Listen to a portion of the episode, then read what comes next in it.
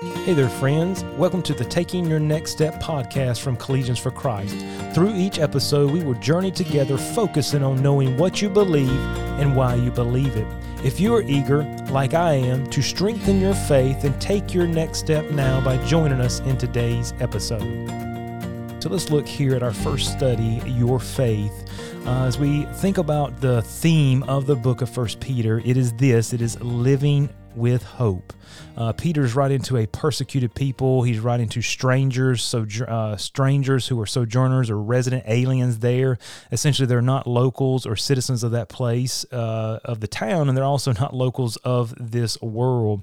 And so, as he begins to write, he wants to write to give them encouragement and hope. And Ecclesiastes 9 4 kind of gives this emphasis: where there is life, there is hope. Talks about a, uh, uh, a living dog is better than a dead. Uh, why is that? Because wherever there's life, there's still hope. And it is extremely hard to live in this world without any hope. People need hope to find uh, purpose, to have joy, and to even live. And the problem with our world today is the naturalistic worldview produces hopelessness extremely uh, bad. It just produces this this idea of uh, I'm not created by a creator. I'm here by natural processes. It's all accidental. It's all chance. There's no purpose in my life.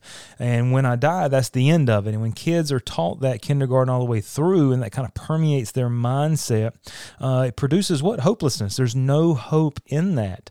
Uh, people ask me often, how would you describe the younger generation. And there's two kind of key things that I have used over the years, just as I've seen. And it's one, it's like a sponge, they're soaking up everything around them. And then a lot of them are hopeless.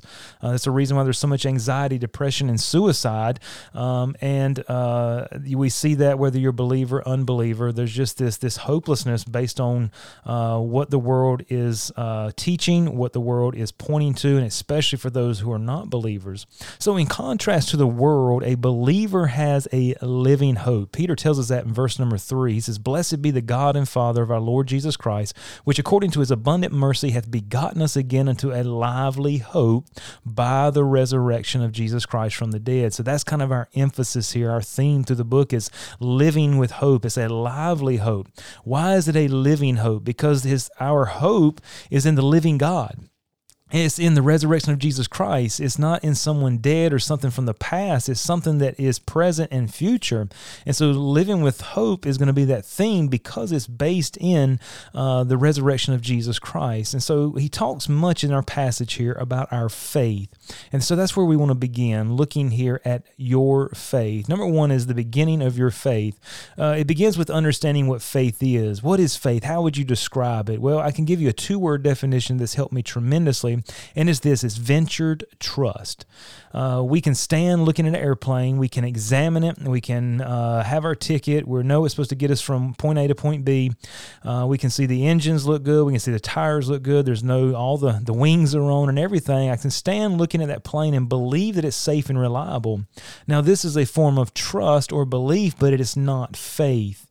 You see, it becomes faith when we venture on the plane, when you venture trust in that plane. You can look at the chair and you can believe it's going to hold you up, but until you sit down in that chair, you're not venturing trust in the chair. That's what faith is. And so when we think about our faith, uh, what is really important is the object of our faith. And so, letter B there, it begins with God. The object of our faith is what's most important. We can place faith in a car, in a bridge, in a person, in ourselves. Sometimes we place faith in things that uh, we should not place faith in. Uh, as we look look in the New Testament, faith is used there always towards God or Christ. God is always the object of our faith. So, exactly where does faith come from then? We understand it begins with God, but faith comes from God's word. Uh, Romans 10 17 says, So then faith cometh by hearing, and hearing by the word of God. So, we understand God, God's word is kind of that seed or that producer, if you will, of faith. And then faith activates when we venture trust in the object of our faith. It's an act of our will. And so, when we venture trust in God, we venture trust in Jesus Christ, we accept Him as our Savior Savior, we are exercising faith in Him. Uh, when does the Christian faith begin? Well, it begins the moment we call upon Jesus Christ to save us. Notice it is faith in the resurrection of Jesus Christ that allows us to live with hope. Imagine if we did not have a living Savior. Imagine if, like some other religions, that the prophet or the, the leader has died and that's it. Where's the hope in that? Uh, Jesus Christ gives us hope in His resurrection. And so, secondly, we discover the protection of your. In verse number five, Peter says this who are kept by the power of God through faith unto salvation, ready to be revealed in the last time. So we are kept through faith. That means to protect. And it has this idea to protect with a military guard. And so you're well protected. And this word is also used as a present present participle. And you may be going, I'm not an English major. I have no idea what that means. Here's what it means it implies this action continuously goes on and on. It's not just a one time event, not just over here in the past. It happened once and that's it. We are kept and will be kept at all times. And so it's through faith that we are protected. This protection is God's response to our faith. And so it's not referring to a physical protection, but rather to a spiritual or eternal protection. Here you've got scattered people that Peter is writing to. They're scattered over five different cities. Uh, here in the uh, Roman area, he points them out uh, Pontus, Galatia, Cappadocia, Asia, and Bithynia. And they've been forced out of their homes, their places of work. Families have been split apart. Why? Because of persecution, because because they're identifying as a believer. And so here Peter's writing to give them hope, and he's not saying, look, your faith is going to give you physical protection per se, though God can protect you, He can answer prayer, but it does not guarantee physical protection here on this earth. What it does guarantee us is a spiritual and eternal protection. That's what's guaranteed, and that's why we can have hope. People can harm our body, uh, but they cannot harm our soul. And so God is telling us, look, you are kept through faith. How long are we kept? It tells us here in our passage in verse number five, we are kept through faith unto salvation, ready to be revealed in the last time. So it's unto the end of our lives and of time on earth. You see, we received our justification at salvation. We are currently receiving our sanctification and we will receive our glorification in the end. We're waiting for that to happen, but we're kept, we're protected consistently, continually by faith, and then we're kept by God's power. Now, if I was to be the one to protect you, I would do my best. Uh, I'm going to do my best to protect my family, but there's one greater than me that can protect better, and that is God. Why? Because of his power. It is the power of God that protects us. Our salvation is not protected by a 90 day guarantee, some type of lifetime limited warranty. It's God's power. Nothing can compare to God's power. It is the omnipotent, all powerful God that protects our soul, and that's why we can live with hope. Now, thirdly, we learn about the trial of your faith. And letter A is this trials are inevitable inevitable.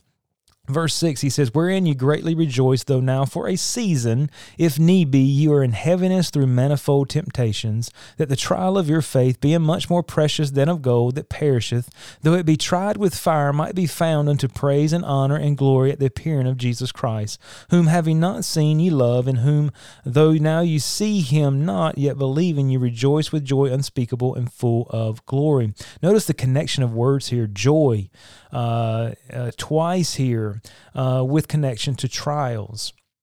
So, trials are inevitable. Um, we're not promised in this Christian life a life free of heartache, free of trials. Uh, trials are inevitable. What is a trial? It's a means of proving. It, it, could be a test by which something is proved or determined to see whether it's worthy or not. Sometimes metals are tried. Sometimes people are put on trial to find out if they're innocent or guilty. So God does not promise us a life free of trials, but He does promise to walk with us through each and every trial. Now, notice in our passage, these trials come come in seasons. I love the seasons. You get fall. I love fall. But then, you know, if it was always fall, it would get old. So then we have winter, spring, summer, and it's constantly changing. He says, look, trials are going to come. You're going to have times in your life when you don't have trials. You're going to have tri- times in your life when the trials are extremely severe or they're multiplied at one time but they come and go uh, and that helps us to understand the seasons of trials but one thing is all trials have purpose Trials produce growth. That's letter B. So there is a purpose in every trial. God tries our faith for our benefit and for strengthening us. Trials produce growth. Listen to what James says along the same lines as what Peter was writing in James 1, verses 2 through 4. My brethren, count it all joy when you fall into divers temptations, knowing this, that the trying of your faith worketh patience, but let patience have her perfect work, that you may be perfect and entire, wanting nothing. You have to ask Peter and James, are you crazy? Count it all joy. Be joyful, joy unspeakable and full of glory when I have trials. Have you guys not experienced the same trials that I have? Trials are not fun. Trials are hard. Trials are heart wrenching. Trials can be physically uh, uh, damaging. They can be uh, emotionally straining. Trials are hard. Nobody wants trials to come in their life. Nobody's going to, hey, I want trials. I'll take your trials. No, we don't want trials in our life. But can I say this? Trials produce growth. Trials result in praise and honor and glory. And trials are evidence of God working in our lives. And so these are reasons why we should be joyful because God is working to produce growth. We should count it all joy when you fall into diverse temptations. And the trying of your faith worketh patience. You see that? There's a progression there. Our faith is tried to do what? There's a purpose to work patience in our life, something that you and I don't possess a lot of. Then it says, But let patience have a perfect work that you may be perfect and entire, wanting nothing. You see the progression, how trials will refine us, will bring us to a better you and I, will uh, get away the, uh, the negative, will get away what uh, they talk about with metals, the dross, the impurities, and God can refine us to be a better follower of Jesus Christ. And so, as a result of t- trials producing growth, being evidence of God working, Peter and James both tell us we should rejoice in and for our trials. But how can we rejoice? I mean, what can help us to rejoice in and through our trials? Well, one, being reminded of the purpose of the trial, being reminded also of all that God's done in the past and how He's brought us through. Uh, remembering that trials are evidence of God working in us for a specific purpose uh, uh, thinking about how God has worked in the past in our lives, these things will help us to rejoice, uh, talking to God and also to others. You see, Satan would love for us to be isolated in our trials, but when we talk to others and talk to God about the trial and be very transparent about it, that can help us to be free from the trial and help us to rejoice in it. So, trials, uh, the, we see thirdly the trial of your faith, and then lastly, here we see the end of your faith. And we see letter A, salvation is the end of your faith. We have here in verse uh, 1 Peter chapter 1, verse number 9. He goes down, receiving the end of your faith even the salvation of your souls, of which salvations the prophets have inquired and diligently and searched diligently who prophesies of the uh, grace that should come unto you, searching what or what manner of time the Spirit of Christ which was in them did signify when it testified beforehand the sufferings of Christ and the glory that should follow. So, salvation is the end of faith. What is the end of our faith? The completion of our faith is the salvation of our soul. Uh, your soul is preserved from danger, destruction. You're you're delivered from hell into heaven. What keeps you? Remember, we're kept by faith. What is it in in, in the power of God? And so our salvation is what gives us a living hope. We cannot lose our salvation. Once we accept Jesus Christ as our personal Savior, we cannot lose that no matter what we do, no matter how we may fail in the trial, uh, no matter what decisions we may make, we cannot lose that. And that's why the end of your faith is the salvation of your soul. So salvation is the end of faith. And then letter B, salvation is what is sought after. The prophets sought, uh, searched, and sought diligently for when the salvation of the Lord would come. And salvation through Jesus Christ Christ was their longing and their anticipation. It was their living hope, and it is our living hope. And we get to experience personally what they hope for. So faith is ventured trust in Jesus Christ. I hope that'll help you when you think about what faith is. Faith is what protects us until the salvation of our souls at the end. But when you think about this, when you think about faith, faith is meant to be tried. A faith that is not tested or tried, how can we even know if it's a real faith? Faith must be tested and tried to reveal what type of faith it is. And that's why many times God allows uh, the trials to come into our life to try us, to refine us, to grow and strengthen our faith in Him. Remember, trials always have a purpose in our life. Thank you for taking the time to listen. If this podcast has been helpful to you, please share it with a friend or subscribe to stay up to date on the latest episodes. You can connect with Collegians for Christ online for more information and resources at cfccampusministry.com.